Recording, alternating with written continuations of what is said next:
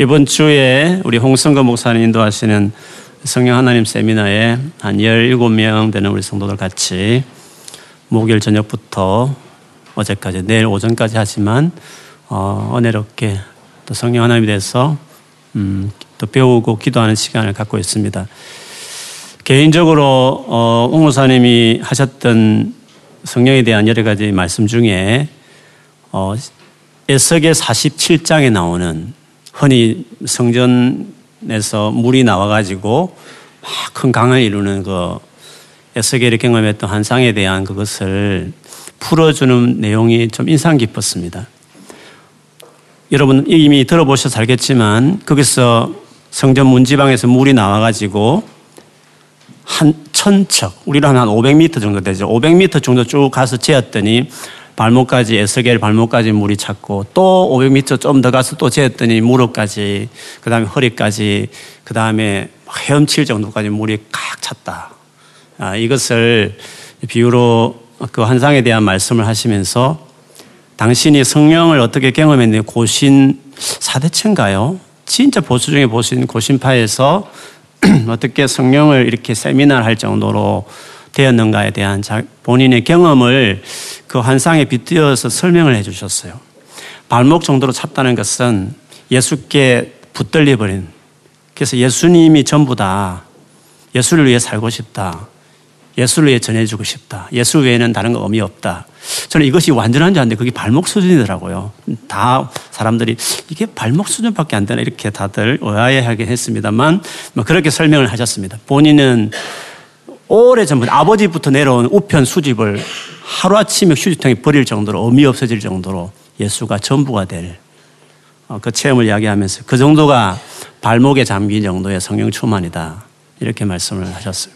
그 다음에 무릎 정도는 무릎은 우리 기도의 의미도 하지만 기도가 달라진다 하시면서 예전에는 내 문제, 뭐 내 무거운 짐들 하나님께 내려놓는 수준에서 이제는 하나님의 마음이 무엇인지, 하나님의 뜻이 무엇인지, 하나님 고민하고 있는 게 무엇인지, 하나님의 마음을 얻으려고 하고 그걸 듣는 그 정도가 이제 무릎 정도 오는 성령 충만이다. 이렇게 하셨고, 허리 찼다는 것은 허리는 힘의 근원이 허리에 다 있기 때문에 하나님 위해서 살아가면서 자기 열심과 노력으로 살지 않고 참 하나님의 파워와 성령의 능력으로 삶을 살아내는 정말 그런 정도가 이제 허리까지 오셨다. 헤엄칠 정도면 정말 성령과 하나가 되어서 성령이 이끄시는 그 물질 속에서 자기 삶을 살아내는 어, 그런 것이 바로 그 수준이다. 이렇게 이야기를 해주셨습니다.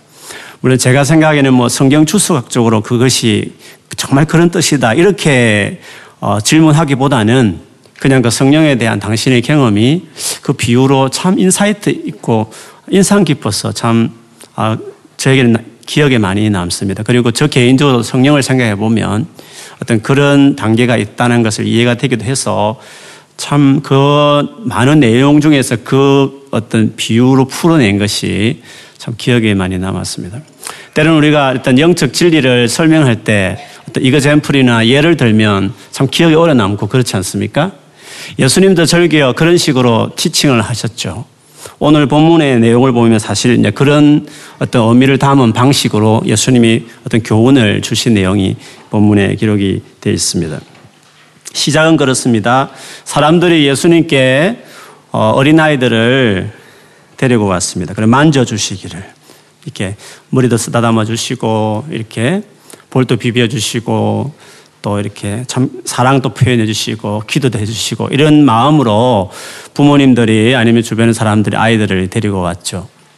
그런데 오늘 제자들은 반응은 달랐습니다. 제자들은 그걸 보면서 제자들이 꾸짖건을 막 야단을 쳤다. 그렇게 했습니다. 원래 지금은 뭐 어린아이들 되게 귀중하지만 옛날에, 옛날일수록, 오래된 옛날일수록 어린아이들을 많이 무시하고 그랬지 않습니까? 그래서 우리도 옛날에도 그렇습니다. 지금 또 아주 오랜 사고방식 가진 분들은 그럴, 그럴 것이에요. 어른들이 이렇게 대화를 하거나 하는데 갑자기 어린아이 와가지고 불쑥 와가지고 말을 하거나 뭐 이렇게 하면 어른들이 단번에 그러죠. 머리에 피도 안 마른 것이 지금 어른들 끼어든다고. 그때는 몰라. 머리에 피가 안 마른 것이 무슨 의미입니까? 생각해 보면 아이가 이렇게 태어날 때 엄마가 하혈을 하면서 막 애를 낳거든요. 여러분 잘 모르시죠? 모르시는 분도 많이 있으세요. 진짜 그래요. 피를 막 쏟으면서 애가 나오는데 그 애가 머리에도 몸에도 이렇게 피 짜고 해가지고 나온단 말이죠. 근데 그 피가 안 마른 것이 이 말은 아직도 덜 된 인간 이런 뜻이죠. 피도 말라고 씻고 커야 되는데 피도 안 마는 어린애 갓난아이 주제에 뭐 이런 의미로 사실 그런데 뭐 어른들을 이렇게 이야기하는데 끼어들어서 이렇게 저렇게 하느냐. 애들은 저리 가라. 이렇게 이야기하는 경우가 많이 있습니다. 어쩌면 그런 사고방식죠. 어린아이는 인간이 덜 됐고 미성숙하고 그래서 뭔가 뭘 말할 자격도 없는 그런 대상은 어린아이와 같다고 말할 수 있습니다. 그래서 언제나 무시의 대상이기도 하고 또 성질이 급한 사람들은 아이를 막 심적으로 육체적으로 학대해서 문제가 되는 학대의 대상으로 지금까지 사실 되어 오기도 했었습니다. 그런 어떤 관점처럼 어린아이가 이렇게 예수님 바쁘시고 사역하시는데 끼어드니까 그렇게 꾸짖고 그렇게 하는 사람들 나무라고 그렇게 하셨습니다. 그때 예수께서 하신 말씀 있죠. 보시고 노하시며 그 같은 태도를 되게 화가 나시는 노하셨다. 그렇게 말씀하셨습니다. 그러면서 하신 말씀이 어린아이들이 내게 오는 것을 용납하고 금하지 말라. 하나님의 나라가 이런 자의 것이니라 라고 말했습니다. 어린아이가 내게 오는 것을 용납해라. 금하지 말고 오라고 말하면서 하나님 나라는 이런 자의 것이다. 이렇게 말을 했습니다. 하나님 나라는 이런 어린아이들을 위한 나라다. 이 말은 이렇게 오해하면 안 됩니다. 순수하고 깨끗하고 맑은 사람들이 천국 간다. 이렇게 말하면 예수님의 의도하고 다른 것입니다. 가장 인간 같지 않고 가장 무시받을 만한 그렇게 여겨지는 어린아이 그들에게도 허락된 나라다. 그래서 이 어린아이 이미지는 좋은 이미지보다는 무시하고 싶고 멀리하고 싶고 그냥 함부로 대하고 싶고 가장 덜된 인간 같이 보여지는 그런 나라에게도 허용된 나라가 하나님 나라다.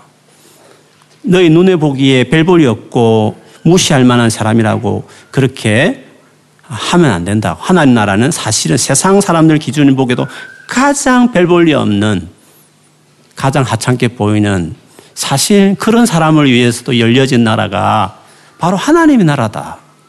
라고 하면서 꾸짖었다. 이렇게 이야기할 수 있습니다. 그래서 예수님의 모든 사역을 보면 하나님 나라에 들어갈 수 없다고 생각하는 그 당시의 관습과 전통과 어떤 율법 간에 봤을 때 그렇게 여겨졌던 세리들 그리고 죄인으로 취급받던 많은 사람들 심지어 장녀 같은 그런 어떤 신분의 사람들을 예수님이 적극적으로 만나셨고 그들에게 복음을 전하고 그들이 예수 믿어서 아예 내 친구다 할 만큼 신분을 가시하는 식탁 교제를 그들과 같이 공유하면서 하나님 나라가 바로 이런 자들에게도 허용된 나라라는 것을 적극적으로 보여준 그것 역시도 바로 오늘 본문에 시사하는 예수님이 이 관점에서 이 태도 때문에 그렇게 말씀하신 것입니다.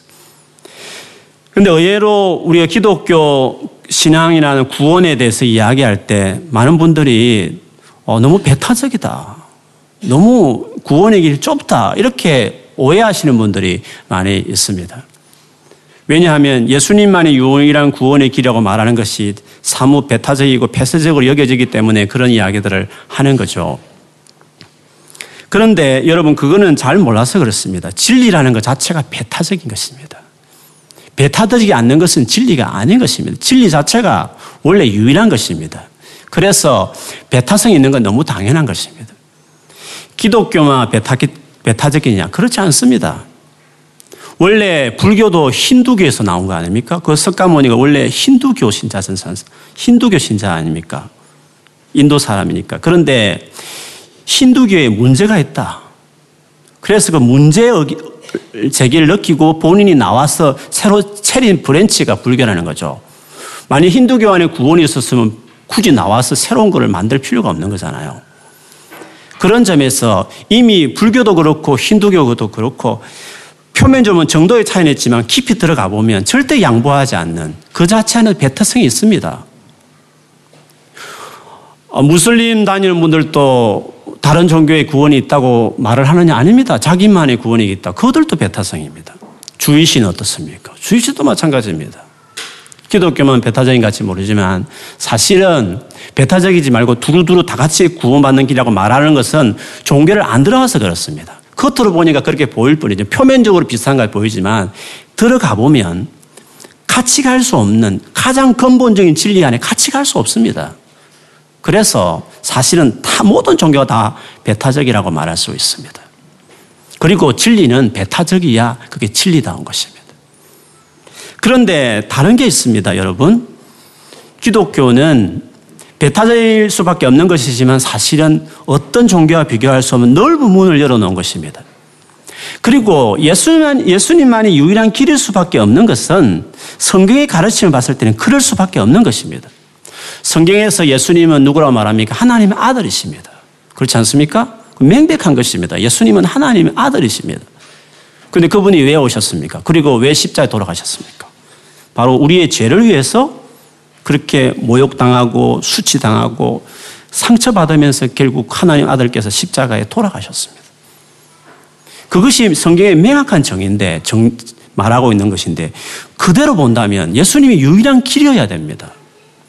예를 들어 보십시오. 예수님이 하나님께 갈 수 있는 누구 말하되 보밍엄의 모 교수가 말한 것이 유행이 됐어 그러는데 산 정상에 올라갈 수 있는 여러 가지 길 중에 다 종교들이 다 길은 다를 뿐이고 정상 같다 이렇게 말을 하지만 그 교수 부실론자 교수가 그 말해가지고 유행이 된 것이기는 합니다만 그러나 그렇게 말하면 그건 이상한 겁니다. 보십시오. 하나님 진짜 진짜 하나님 보시기에 여러 가지 길 중에 여러 가지 길이 있는데 그 중에 기독교가 한 길이가 말한다면 그 이상한 겁니다. 왜 그러냐 하면 예수께서 정말 성경에 명확하게 애매한 것도 아니고 명확하게 예수님이 하나님 아들이고 그 하나님 아들이 엄청나게 모욕을 당하면서 고통을 당하면서 수치를 당하면서 침뱉은 뺨을 맞으면서 머리 몽둥이를 맞아가면서 피 흘리면서 그 잔인하게 십자가에 돌아가셨는데 진짜 하나님이 여러 가지 길이 있는데 길 하나 더 만들어 볼까? 여러 길이 많으면 좋아. 내 아들 죽여서 길 하나 더 만들어 볼까? 이렇게 해서 길을 만들었다고 해보십시다. 그러면 그, 그 하나님이 제정신 하나님입니까? 다른 길이 있는데 왜 자기 아들을 희생시킵니까? 그렇지 않습니까? 자기 아들을 왜 그 고통을 당하는 죽음을 왜 또 다른 길을 하나 더 만들기 위해서 만들 이유가 있습니까? 여러분, 그런 하나님을 믿고 싶습니까? 정신이 없는 신이지 않습니까? 다른 길이 많이 있는데 왜 자기 아들 죽이는 또 다른 길을 왜 또 만든단 말입니까?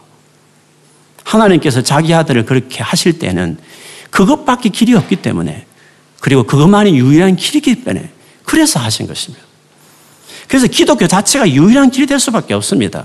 예수께서 하나님 아들이라는 그 사실이 하나님 아들이 죽은 그것이 그게 하나밖에 없고 하나밖에 없기 때문에 그렇기 때문에 우리가 유일하다고 이야기하는 것이죠. 그래서 모든 종교는 예수님이 하나님 아들이라는 것을 부정하고 싶은 겁니다. 선제자 중에 한 명일 뿐이다. 많은 서성 중에 한 분. 그렇게 하면 여러 길이 될 수 있을지 모르겠습니다.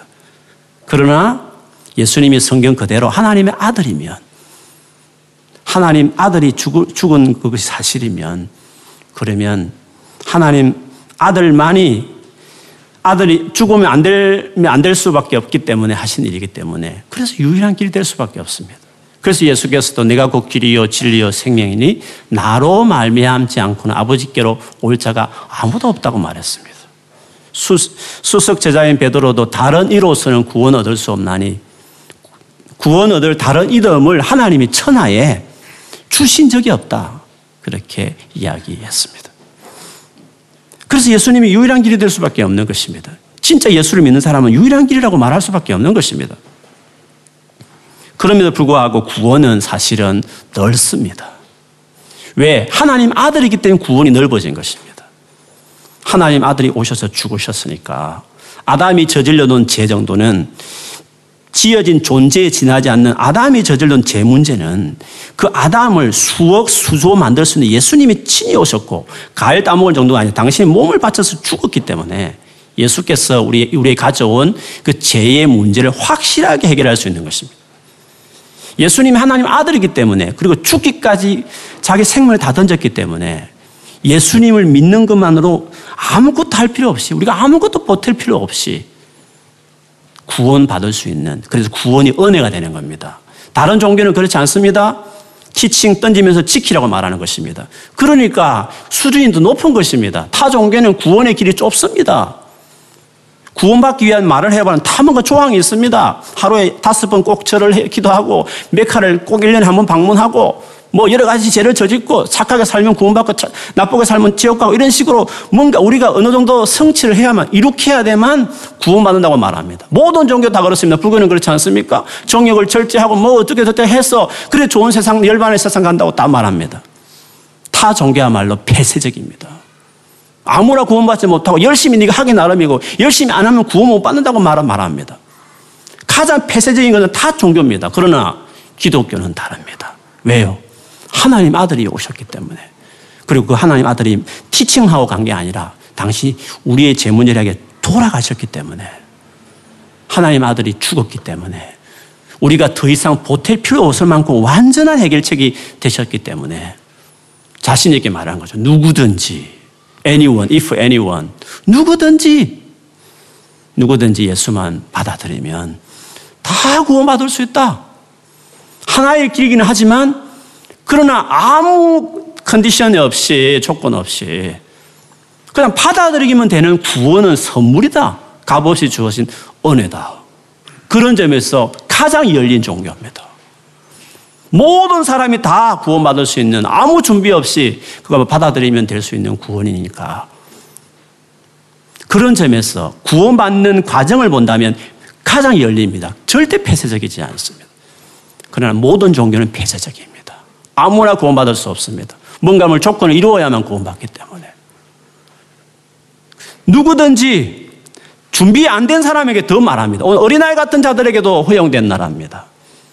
가장 부족한 사람에게도 허용된 나라가 하나님의 나라고 그것이 우리가 말하는 구원에 대한 설명입니다.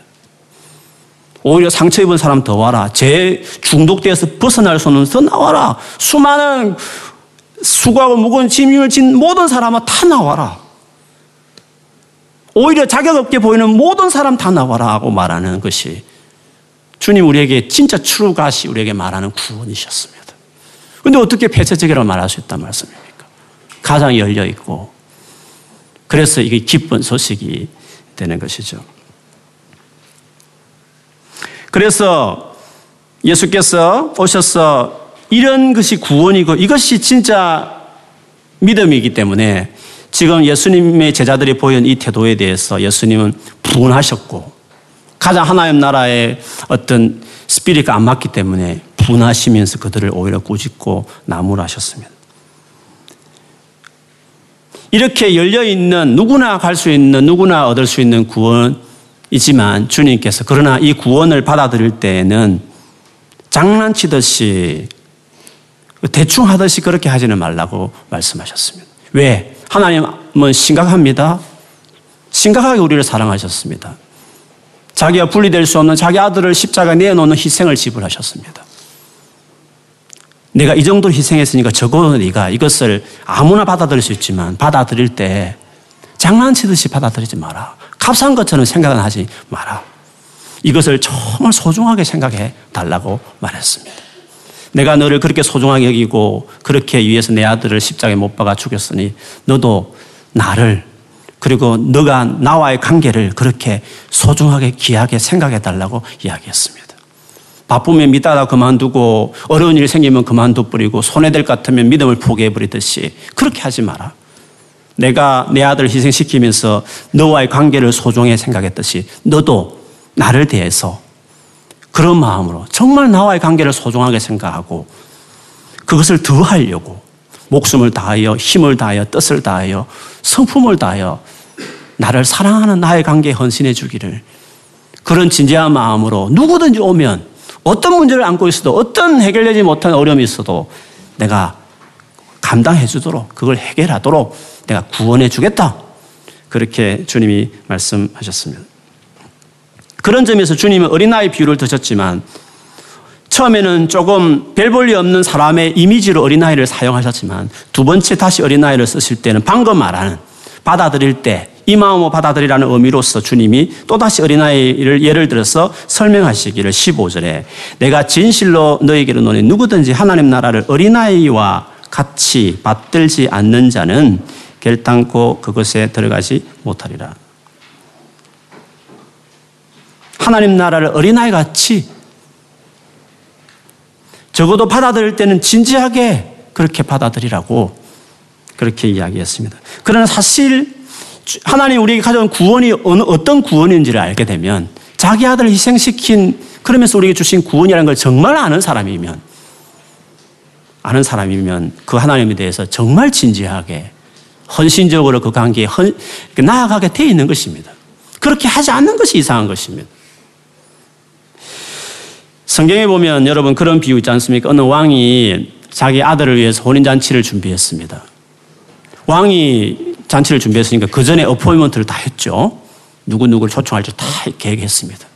자리도 다 세트를 하고. 그래서 준비하고 정말 그날에 그 혼인잔치가 다 되었을, 되었을 때 다시금 종을 보냈습니다. 이제 준비 다 되었으니 빨리 준비해서 이제 오시라고. 그랬더니 그 사람들 초청받았던 원래 사람들이 뭐라고 말했습니까? 네, 지금 장가들었기 때문에 장가들어서 지금 지금 갈 수 없는 상황이다. 밭을 샀는데 지금 밭을 좀 돌아봐야 되기 때문에 못 가겠다.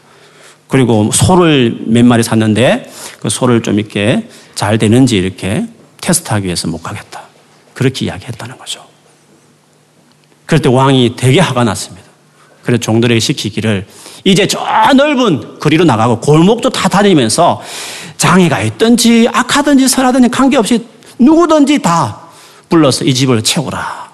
이렇게 이야기했다는 거죠. 거기서 보듯이 하나님 나라는 누구에게나 다 열려 있는 것입니다. 그렇지 않습니까? 그래서 꽉 찼는데 임금님, 임금 께서 손님들을 이제 어떻게 어떤 손님 만나 해서 게스트들을 쭉 방문하는 여정에 어떤 한 사람이 결혼식에 참석할 때 합당한 옷을 안 입고 입은 사람이 하나 있었어요. 그때 그 임금이 화를 내면서 저 사람을 쫓아내라고 이렇게 이야기하죠. 우리가 생각하기에는 어 뭐 가난해서 옷을 없을 수도 있는 거지 뭐 이왕 다 부르는 거 그걸 또 뭘 하다가 한 가지 조건을 따지나 이런 게 생각할 수 있는 거잖아요. 그러나 많은 분들이 말하기를 손님을 청할 때에는 그 입고 올 수 있는 옷까지 어떤 경우에는 주어서 꼭 그 중요한 그 의식에 그 기본적인 예의와 같은 그것은 반드시 하게 이미 없으면 옷까지 주면서까지 대여하면서까지 그렇게 하게 했는데 그것도 안 입고 왔다는 것은 그 사람들이 장난치듯이 그 잔치에 온 것입니다. 그 임금님이 그 잔치를 얼마나 중요하게 생각하고 아무 자격 따지 않고 누구든지 오라고 말했지만 그러나 이 잔치를 적어도 얼마나 소중한지 이게 얼마나 중요한지 내가 얼마나 소중하게 생각했는지를 적어도 마음에 염두를 둔다면 그리고 그것을 입고 올 수 있는 옷까지 다 줬는데 불구하고 그냥 왔다. 그거는 그 잔치를 없이 여기는 것입니다. 근데 우습게 생각하는 것이라고 말할 수 있는 것이죠. 그래서 누구나 열려 있으나 그러나 정말 그를 소중하게 생각하고 받아들이라는 것을 그 비유 역시도 오늘 비, 본문과 똑같은 어떤 두 가지 측면을 그 비유를 통해서도 설명을 하셨습니다. 어, 이번에 세미나 하면서 어, 우리 여준이가 너무 울고 그래서 중간에 이제 밤에 제가 너무 울어서 해서 분위기도 이상하고 그래서 제가 데리고 나왔는데 마침 너무 밤이 공기가 찼어요. 옷도 대충 입고 제가 뭐 이렇게 두르긴 했지만 그때 그랬는지 코감기 걸려가지고 막 어, 상태가 안 좋아지고 그다음 아토피 같은 게 막 긁고 막 이렇게 먼지도 있고 그러니까 막 상태 컨디션이 너무 안 좋은 거예요. 그래가지고 성격이 괜찮은 애인데 막 그렇게 컨디션이 안 좋으니까 엄마만 찾고 막 그래서 엄마도 은혜도 받아야 되는데 막 엄마만 찾으니까 막 아내도 힘들하고 저도 힘들고 뭐 이런 시간을 보냈습니다. 컨디션이 안 좋으니까 엄마만 찾대요. 평소에 아빠를 잘 찾다가. 그게 어린아이입니다, 여러분. 컨디션이 안 좋으면, 컨디션이 아닌 어린아이는 다른 건 다 필요 없습니다. 아무리 맛있는 거다 줘도 다 필요 없다는 것입니다. 엄마만 필요하다는 것입니다. 우리의 삶의 컨디션이 안 좋으면, 막 이거 문제 생기고, 막 저런 어려움 생기고, 막 멘탈도 문제 생기고, 막 육체도 어렵고, 막 상황도 너무 우겨서 하고, 영적으로도 막 피폐해진 것 같고, 컨디션이 안 좋을 때는 다른 거 없습니다. 그때는, 그때는 어린아이 같이 하나님 나라를 붙들듯이 예수를 찾아야 되는 것입니다. 예수를. 하나님이 그렇게 말하는 것입니다. 나는 너에게 자격을 요구하지 않는다. 네가 설사 죄를 지을 수 있고 몹쓸 악한 행동을 할 수도 있고 남들 보기에 정말 골칫덩어리다. 아, 짐스럽다. 만나기 쉽다. 부담스럽다. 만나면 또 부탈 같다. 막 이런 진짜 남들이 깊이, 깊이 대상같이 보이는 사람도 괜찮다는 것입니다. 누구든지 괜찮다는 것입니다. 자격을 따지지 않는 것이 하나님 나라입니다. 그런 나라를 위해서 하나님 나라는 그런 자들을 위해 있는 나라라고 말했습니다. 그러나 단 한 가지 내가 너에게 요구하는 게 있는데 그거는 나를 장난 삼아 찾지 말라는 것입니다. 바쁠 때 어렵다고 해서 나를 나의 관계를 무시할 만큼 우선순위가 뒤를 몰릴 만큼 그렇게 하지는 말라는 것입니다. 내가 너를 그렇게 대하지 않았듯이 벨볼리엄 너를 나를 위해서 내 아들을 바쳤듯이 적어도 너도 나와의 관계를 네 삶에 가장 중요하게 여겨줬으면 좋겠다. 컨디션이 안 좋을 때 어린아이 같이 나를 좀 찾았으면 좋겠다. 남들은 깊이 할지 모르지만 나는 그렇게 하지 않겠다. 내가 너를 도와줄 테니까 나를 붙들어 달라. 그것만 해달라. 나를 중요하다고 여기만 달라. 나를 사랑하게만 해달라. 나를 찾기만 해달라. 그러면 네가 가진 어떤 문제든지 간에 내가 다 도와줄게. 그게 우리 하나님의 마음이고 하나님 나라는 바로 그런 그렇게 운영되고 그렇게 진행되는 것이 우리 하나님 나라인 것입니다. 그러므로 컨디션이 요즘 안 좋다. 아, 요즘 영적 컨디션이 요즘 너무 안 좋은 것 같아. 막 정신적으로 내가 너무 복잡한 것 같아. 내 신체적으로 지금 상황이 너무 컨디션이 너무 안 좋아. 악조건이야. 그럴 때는 여전히처럼 엄마를 찾아야 하는 엄마를 그때는 컨디션이 안 좋다고 그때 사람 찾아가지고 커피 마시면서 막 풀어내려고 그러고 여행을 좀 다녀볼까? 여행 다니면서 정리하려고 그러고 물론 도움됩니다 여러분 저도 여행 가고 싶을 때가 있어요 다 이해는 해요 그러나 그렇지만 그렇지만 제일 중요한 것은 어린아이는 그때 가장 역하고 가장 별 볼일 없고 무시받을 만한 대상인 어린아이지만 그러나 자기에게 중요한 대상을 향해서는 그때 딱 붙드는 것입니다. 진짜. 여러분 요즘 요즘 상태가 내가 좀 안 좋다. 나사 풀린 것좀 상태가 안 좋다. 이렇게 여겨지실 때 어린아이 같이 줄을 붙드십시오. 내일 아침부터 한 시간, 한 시간 말씀 기도 어린아이 같이 나가시면 됩니다. 주님이 다 알아서 해주실 것입니다. 여러분 삶 매니해 주실 것입니다. 잘 할 수 있도록. 그래서 주님이 오신 것입니다. 하나님 나라는 그런 나라입니다. 다른 모든 종교들이 말하는 나라는 다 네가 준비해서 오라는 것입니다. 변변치 않은 것들은 천국도 못 간다고 다 말하는 것입니다. 그러나 진짜 자비로우신 하나님은 그렇지 않으셨습니다. 자기 아들을 희생시키시는 하나님은 우리를 그렇게 대하지 않으셨습니다. 다 오라는 것입니다. 항상 나를 붙들어 달라고 이야기하는 것입니다. 그러므로 다시금, 다시금 어린아이 같이 주 앞에 나아가는 여러분, 그거 하시면 그 다음부터 하나님이 알아서 여러분 도와주실 것입니다. 주 앞에 나아가기를 주의 이름으로 축원합니다. 우리 앞뒤에서는 인사하십시다. 컨디션이 안 좋을 때 주님을 더 붙드십시오. 아멘. 우리 같이 기도하겠습니다. 어린이 주를 맞이해서 주님 내 어린아이입니다. 어린아이 이미지는 좋은 이미지 아닙니다. 처음 이미지는 옆에 앉아있는 수많은 사람 여기 있지만 이 중에서 나는 가장 별 볼일 없는 사람 같습니다. 인격도 행편없고 한 행동을 봐도 여기서 가장 못난 사람 같고 그리고 공부도 진짜 못하는 것 같고 그리고 어 시비 넣으면 항상 그냥 부릴 만한 그런 세상에서 인정하지 않을 사람 어린아이. 그런데 주님은 아니다.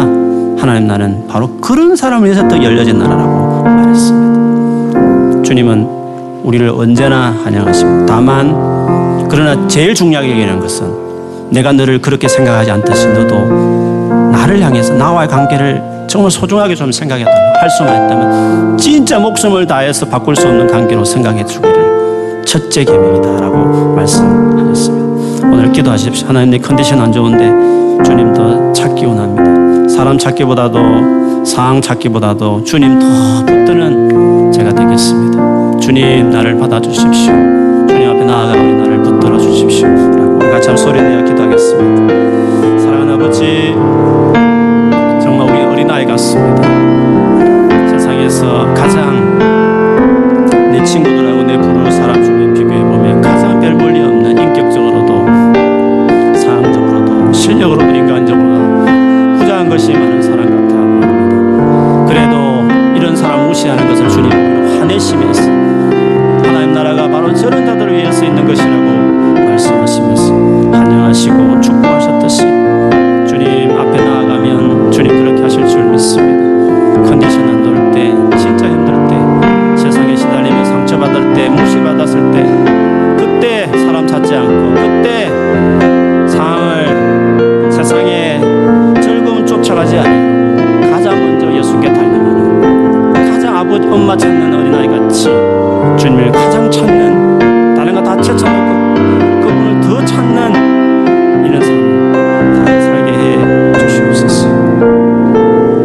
그렇습니다 아버지. 우리는 어린아이입니다. 무시하고 싶고 때로는 변변찮으니까 팍팍 상처 주며 함부로 대하 학대하는 학대받는 대상처럼 세상에서 모든 걸 좋은 기준 삼는 잣대를 봤을 때 진짜 뒤떨어지는 우리 같이 보여지는 자들. 주님 세상은 그렇게 대하지만 세상에 가장 크신 어른 가장 높으신 그것도 가장 완벽하신 그 하나님은 우리를 가장 소중하게 여기시고 오히려 가장 가치 있게 소중하게 얼마나 소중하게 여기시면 생명 내놓으면서까지 우리를 당신의 품에 안으시기를 기뻐하신 좋으신 자비로우신 하나님이심을 감사합니다. 우리가 이분을 찾지 않으면 컨디션 안 좋을 때 도대체 이분을 찾지 않으면 누구를 찾는다는 말씀입니까? 그냥 들어주는 말에 지나지 않는 별 도움 안 되는 친구나 사람분보다도 힘들고 어려울 때 가장 먼저 하나님을 찾고 우리의 구주 이름 예수의 이름을 부르는 자들이 다 되게 하여 주옵소서. 오늘 그 마음으로 한 우리 모든 성도들을 오늘 위로하시고 오늘 오늘 어린아이 안아주시며 축복하신 같이 오늘 예배 안에 우리 영혼을 그와 같이 축복하시는 줄 믿습니다. 자유케 하여 주옵소서. 주님 눈물을 닦아주시고 강건하게 하여 주십시오. 묶여 있는 것들 다 끊어내시고 하나님 자유케 하시고 기쁨을 주시고 다시 일어서게 하시고 이제 주님 붙들고 다시금 열심히 공부하고 열심히 일하고 상황을 이겨낼 수 있도록 하나님 도와 주시옵소서. 우리가 주님 더 찾는 오늘 저녁부터 수시로 또 아침 제일 먼저 일어나서 주님 앞에 무릎 꿇고 침대 맡아서 기도하면서 또 주님 하신 말씀 듣기 위해서 말씀 펼치고 묵상하면서 그렇게 하루를 맡기며 시작하는 주님을 찾는 하나님 모두가 되게 하여 주시옵소서. 예수님 이름으로.